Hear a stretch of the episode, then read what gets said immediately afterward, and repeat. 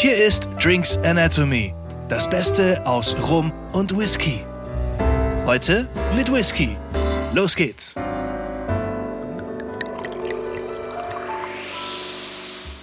Hallo und willkommen zu einer neuen Folge von Drinks Anatomy. Hier sind Daniel und Alex. Äh, heute sind wir wieder beim Thema Whisky und wir sind wieder bei der Fesslermühle. Genau, Wolfgang und Tobias sind wieder bei uns oder beziehungsweise wir sind bei euch.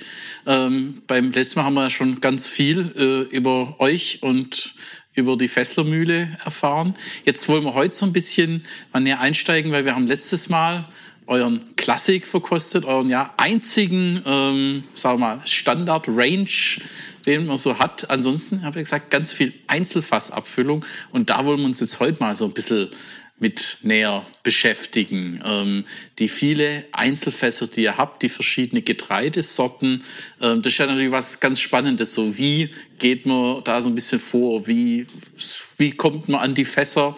Wie entscheidet man, welches Getreide mit welchem Fass ähm, dann zusammenkommt?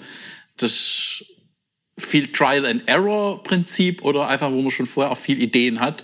Das mit dem könnte eine super Kombination sein.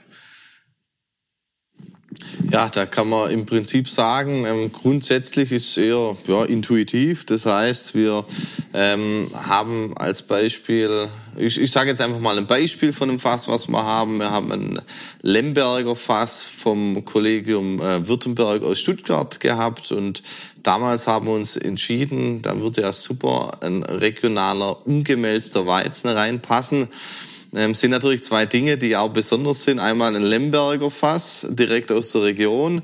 Dann noch ein Weizen und den Weizen aber nicht gemälzt, sondern ungemälzt. Also das heißt, ich habe ja unterschiedliche Faktoren jetzt schon, die auf jeden Fall ein anderes Produkt geben, wie das, was ich eigentlich auf dem Markt standardmäßig bekomme.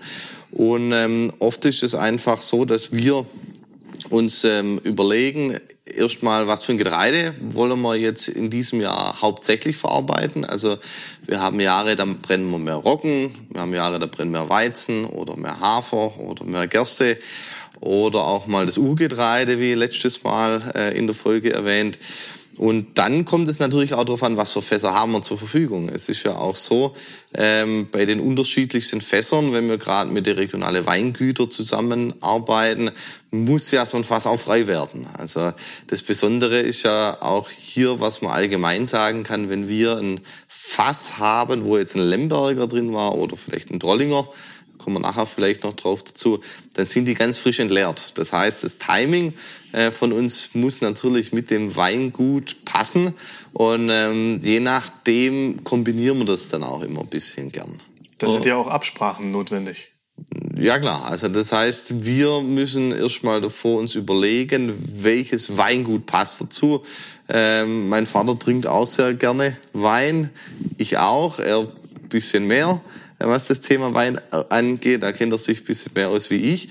Und dann kennt man natürlich auch ähm, Weingüter oder auch äh, gerade äh, ja, Weingenossenschaften, gibt's ja beides bei uns in der Gegend, wo man auch sagt, hey, der Wein, der schmeckt gut, das wäre doch bestimmt auch eine gute Basis für einen Whisky, weil man kann natürlich nicht einfach hergehen und sagen, oder was heißt, man kann nicht, es wird ja gerne auch gemacht, dass containerweise Fässer zum Beispiel aus Frankreich gekauft werden, wo Wein drin war, also in der allgemeinen Whiskybranche, die dann einfach neu ausgebrannt werden und dann letztendlich der New Make reinkommt.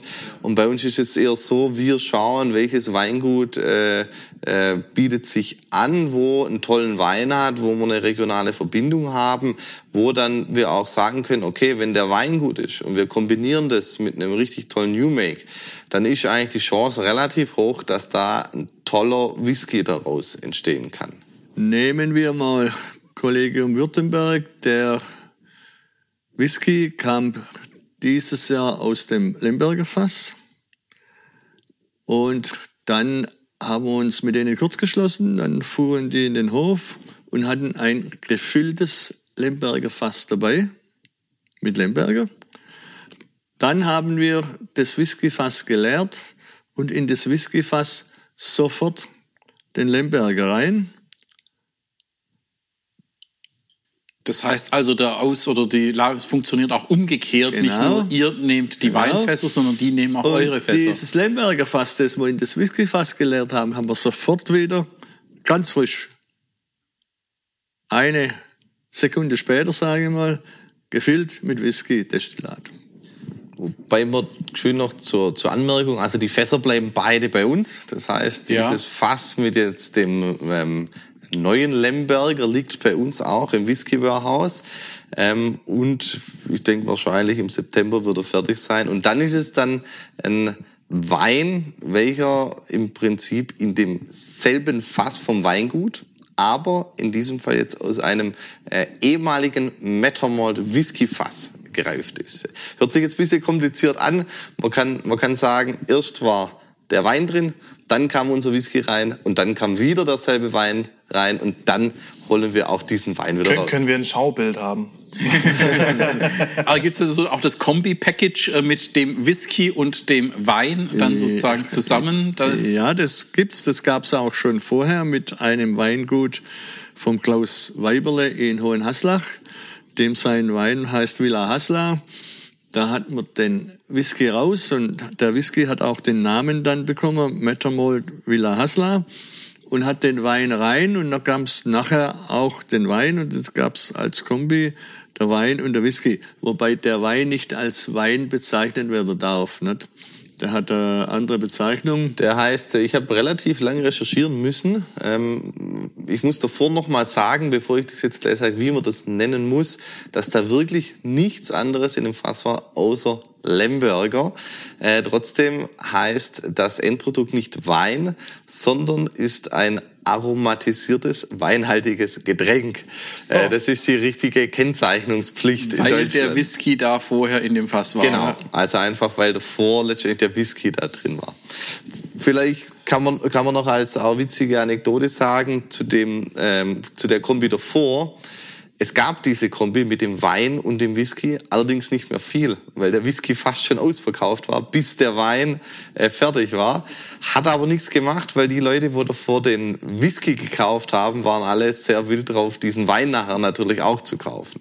Wo, wobei wir jetzt beim neuen äh, vom Kollegen Württemberg, da gibt's dann schon noch die Kombination.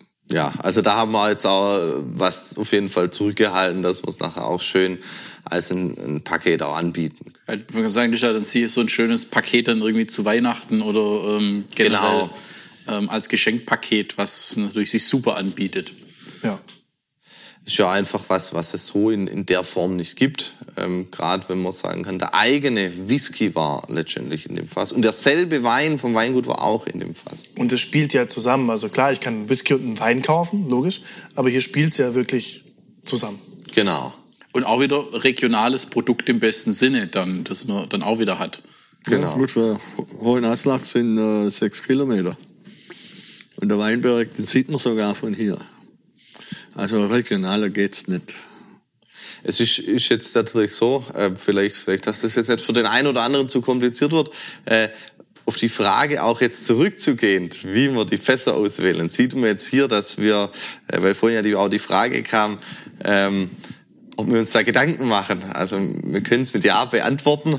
Das heißt, ähm, es gibt schon auch äh, viele Dinge, die wir natürlich ausprobieren, aber wo wir dann auch sehr experimentierfreudig sind. Also, Aber man hat, aber hat man vielleicht auch schon ein bisschen so ein Geschmacksprofil im Kopf, wo man sagt, das Getreide, wenn ich zum Beispiel Hafer nehme, dass man sagt, da passt vielleicht jetzt kein, ähm, zum Beispiel ähm, kein Bourbonfass oder, Na, oder da Also ein Sherryfass auf jeden Fall dazu. Zum Beispiel, ja. Das ist wäre vielleicht eine Möglichkeit. Man könnte es vielleicht ein bisschen anders sagen.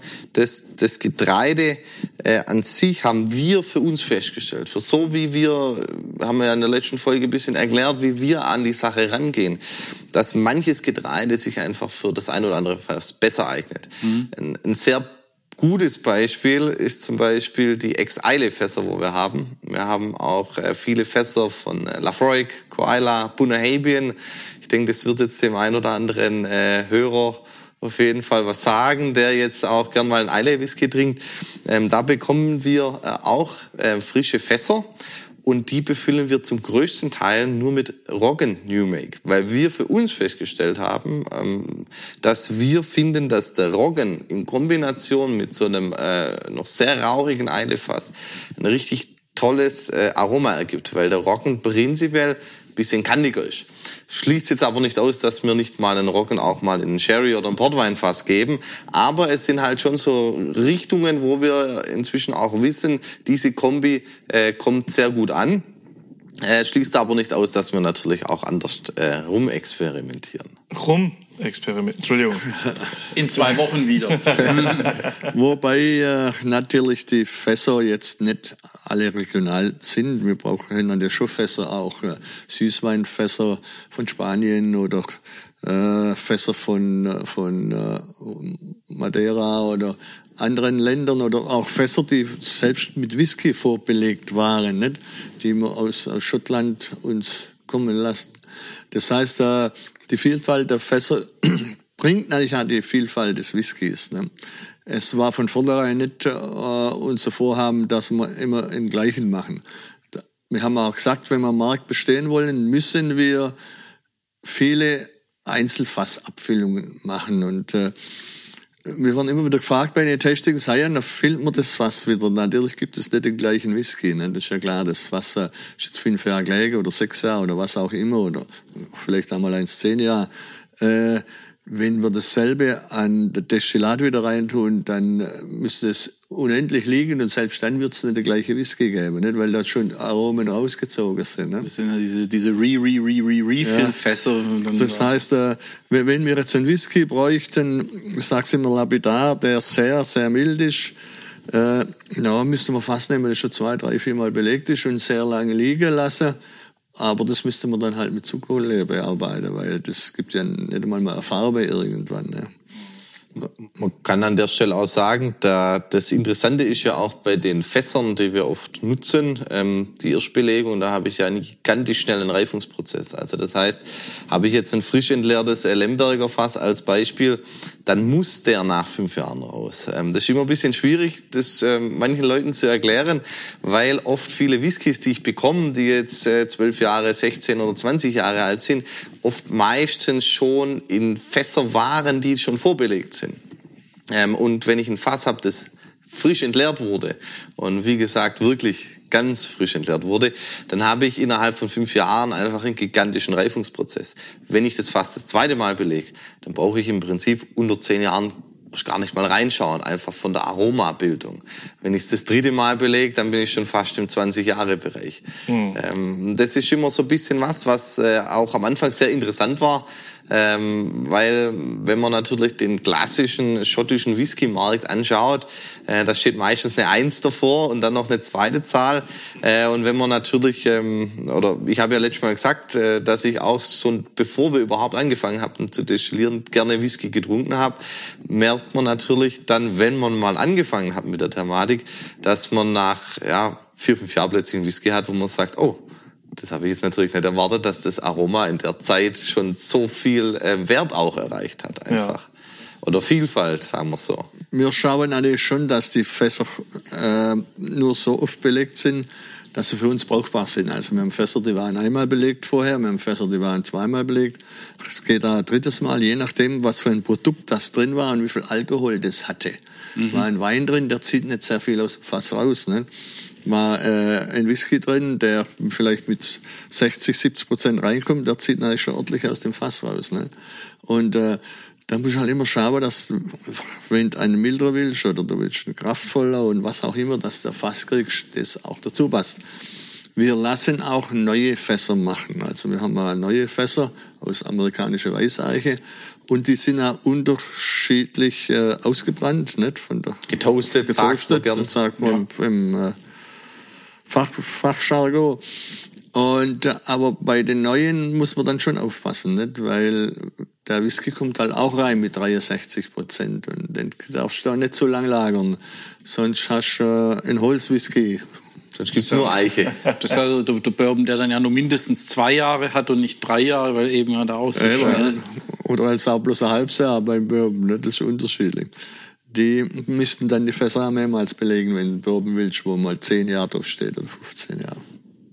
Aber sie ein bisschen klimatische Unterschiede mit Schottland werden dann hier auch schon Rolle spielen. Dann das man kann, man kann sagen, jetzt einerseits ja, aber es liegt natürlich auch daran, wo das Fass letztendlich liegt. Also wer jetzt mal zum Beispiel in Kentucky oder so war, da liegt der Whisky einfach in, ich sag mal, Blechbauten gerne rum. Da scheint die ganze Zeit die Sonne äh, drauf. Das hitzt sich auch, ja. genau, in Schottland habe ich andere klimatische Bedingungen. Da habe ich oft eher die, ja, diese klassischen Warehouse, wo man einfach kennt, äh, wie jetzt bei Glenfarclas als Beispiel. Und bei uns ist es ja so, wir lagern den Whisky ja auch jetzt in unserem Warehouse auch wieder anders. Also einmal schon die klimatische Seite, aber auch wo ich, also wie viel Sonne scheint drauf, das heißt, äh, wie viel Luft kann drankommen, äh, das macht, das sage ich mal, macht eher mehr den Unterschied mhm. auch dazu. Okay. Es ist na, schon ein bisschen eine Philosophie, wo ich den Whisky lager. Da gibt's äh, sicher auch mal ein bisschen Hokuspokus dazwischen drin. Eine gute Story äh, gibt's ja auch oft. Ja, das ist ja vom Bomo irgendwie der Untermeeresspiegel ja, genau. da. Also wir könnten den jetzt in die Meter schmeißen mal für ein halbes Jahr. Nicht? Sagen, das gibt ein ganz anderes Aroma. Müssen wir mal testen. Aber es ist eigentlich schon sicher ein Einfluss, Kälte und Wärme. Also das hat auf jeden Fall einen Einfluss weil äh, man könnte theoretisch auch mit der Kälte ja den Whisky schneller altern lassen, nicht? wenn man also richtig runter, der friert ja nicht, nicht? den könnte man mal auf 20 Grad minus runter haben oder so. Aber wenn einer so ein Warehouse hat, das im, im Sommer 25 Grad hat und einer, der äh, im Winter dann hat das Ding, sagen wir mal, 10 Grad oder 5 Grad oder 0 Grad oder noch drunter, kann ich mir schon vorstellen, dass es anders ist, wie wenn einer klimatisiertes hat, das immer gleichbleibend ist. Ne? Aber es macht dem Whisky selber nichts aus, wenn der mal wärmer wird oder kälter. Das wäre beim Wein natürlich schwieriger. Ne? Da, da gibt es dann Probleme. Wobei, je, je kühler, desto weniger Angels Share. Ja, äh, gut, das mit dem Angels Share ist eigentlich auch so eine Sache. Äh, das ist ja abhängig, ob es feucht ist oder ob es trocken ist. Und ja. Einmal mehr Alkohol und einmal mehr Wasser verdunstet. Und das ist richtig. Aber den haben wir halt nun mal nicht. Der, ja, der ist halt da. Dann haben wir so der Whiskybrenner selber, nicht? Also, wenn ich jeden Morgen da meine Keller durchgehe und muss probieren, wie weit er ist, da gibt es ja, also, ja einiges. Neben Angels Share muss man noch den Distillers Share berücksichtigen. Ja, genau. dann. Und, und Aber die, die, Engel haben ja auch ein bisschen Genuss verdient. verdient. Ja. Bei, bei uns gibt es auch noch die Besonderheit, wir sind ja Mühle. Wir haben einen Mühlenkobold, der ja. ist ja auf der einen oder anderen Flasche auch als Branding drauf. Und der will natürlich auch was probieren. Das ist ja natürlich klar. Und deshalb wissen wir nicht ganz genau, wer von den drei hat denn jetzt wirklich dieses Fass. Äh, Aber man kann es immer gelernt. auf den anderen schieben. Ja, genau. Also meistens kommt der Distiller zu kurz, gell? Wie immer.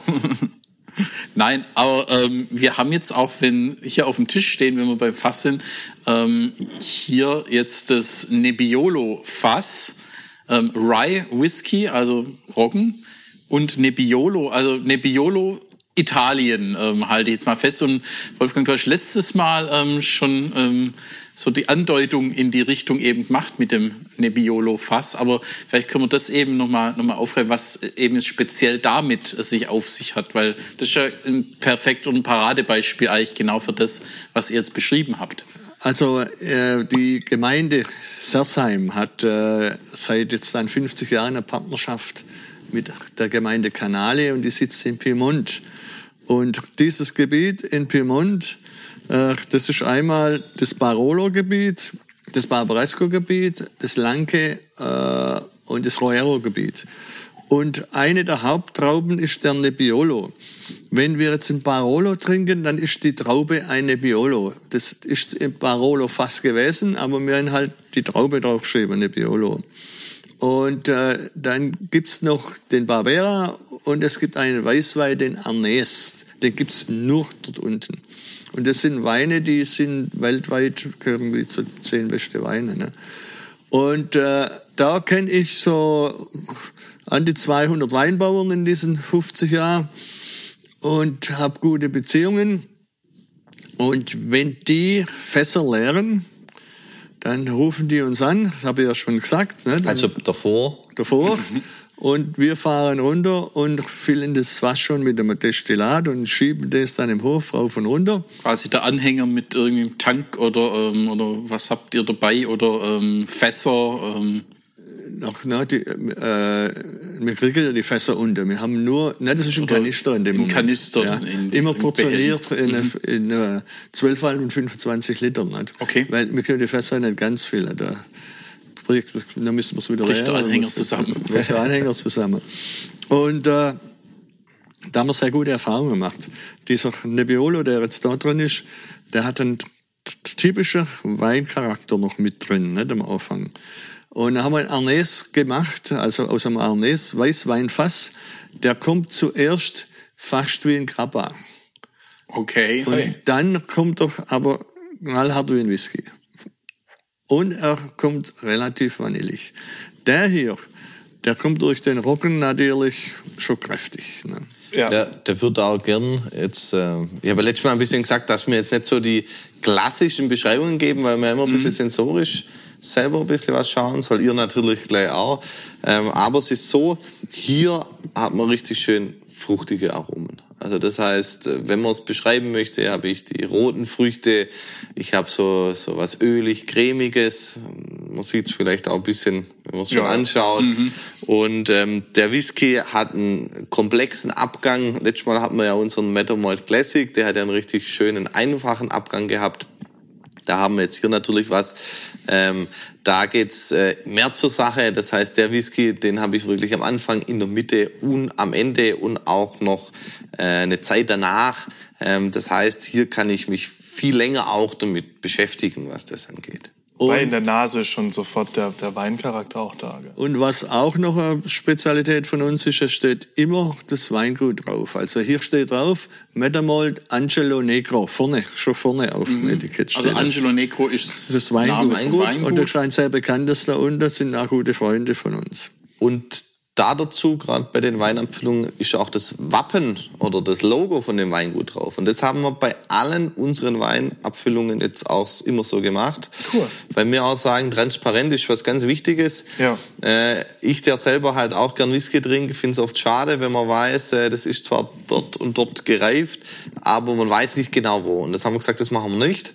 Die Leute sollen genau wissen, bei welchem Weingut kommt dieses, äh, stammt dieses Fass her, dass sie einfach auch genau sehen, okay, das kommt wirklich von dort, das Getreide ist von da. Äh, und man kann zum Beispiel jetzt in dem Fall äh, sagen, man könnte sich jetzt eine Flasche Nebbiolo kaufen, natürlich dann halt vom jetzigen Jahrgang, aber man wüsste, wie schmeckt der Wein auch wieder hier, wo letztendlich der Whisky danach drin ausgebaut wurde. Da wollte ich gerade sagen, eben, das viele ja das oder bei vielen Nachrichten ganz spannend zu wissen, das Grundprodukt, das drin ist, wie viel von dem Geschmack von dem Ursprungsprodukt steckt es da noch mit drin oder erkenne ich das dort inwieweit wieder? Und Also da erkennt man es auf jeden Fall bei dem. Probieren wir mal. Ne? Probieren wir mal. also ja. von, von Nase ist Zum Wohl. Der ist auf also jeden Fall auf für, jeden die, Fall für die guten Freunde. sehr Zum Wohl. präsent. Zum Wohl. Zum Wohl. Dann Zum Wohl. Man merkt, diesmal braucht das Anstoßen länger als sonst. Es gibt mehr Kombinationen.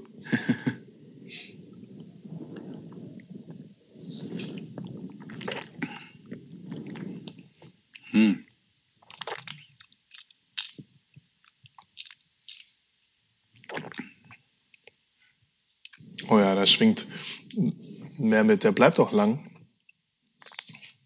Den habe ich jetzt immer noch eine ganze Weile hinten im Gaumen.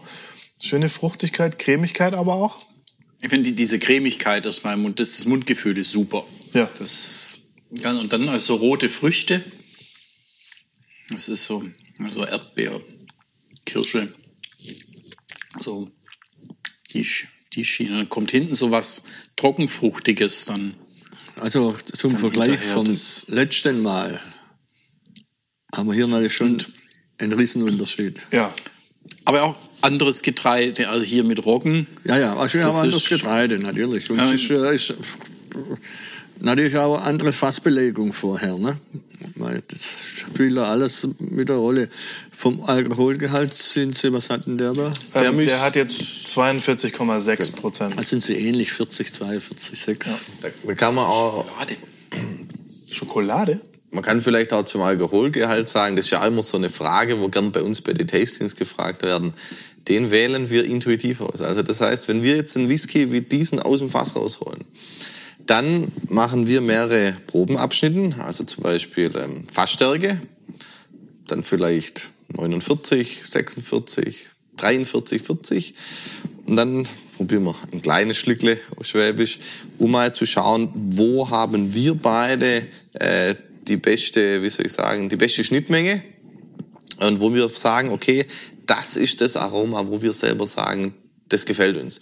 Weil so ein Whisky spiegelt ja auch immer die äh, Destiller bzw. die Destillerie wieder.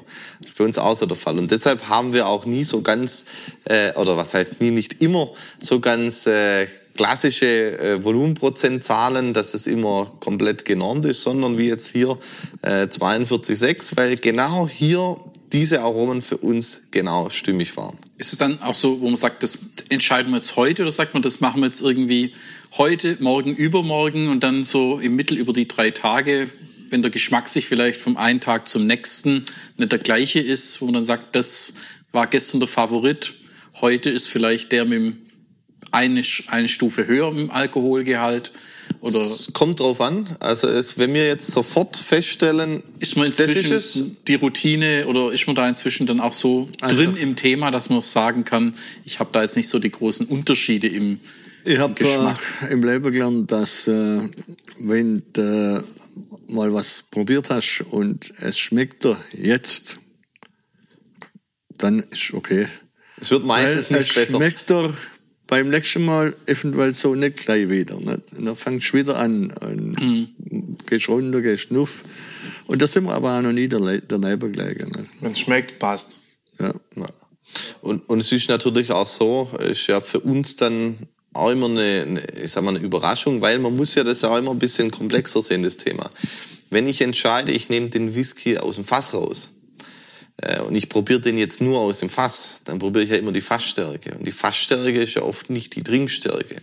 Wir haben auch Fassstärke-Whiskys, also das haben wir auch, aber nur wirklich die Fässer, wo sich dazu eignen. Das ist so im Schnitt vielleicht jedes neunte oder zehnte Fass. Und dann kommt es ja wirklich darauf an, erstmal zu sagen, okay, der Whisky hat grundsätzlich mal, wenn ich ihn so probiere, äh, eine sehr schöne Aromatik, sehr schöne Aromabildung und den dann erstmal runterzusetzen. Und dann, wie, wie wir gerade schon gesagt haben, zu probieren und dann zu sagen, okay, jetzt passt's. Wenn das nicht der Fall ist, dann bleibt der Whisky einfach nochmal liegen. Ähm, aber bis jetzt, wie mein Vater schon gesagt hat, hat es eigentlich immer recht gut gepasst. Und das merkt er jetzt. Wenn er jetzt den dritten oder vierten oder fünften Schluck nimmt, dann merkt er, dass der im Abgang sehr lang erhält. Dritten oder vierten oder fünften. Du musst ein bisschen nachlegen, hast zu wenig eingegossen. Zu wenig, das passiert mir selten. Ja, du bist ja eigentlich immer sonst, dass das Glas dann halb voll ist. Ähm, Halb voll. Und die, die am Anfang, was halt bei vielen Whisky so ist, die etwas kurzfristige Schärfe, die ist jetzt weg bei den nächsten, wenn du mal den dritten, vierten Schluck nimmst.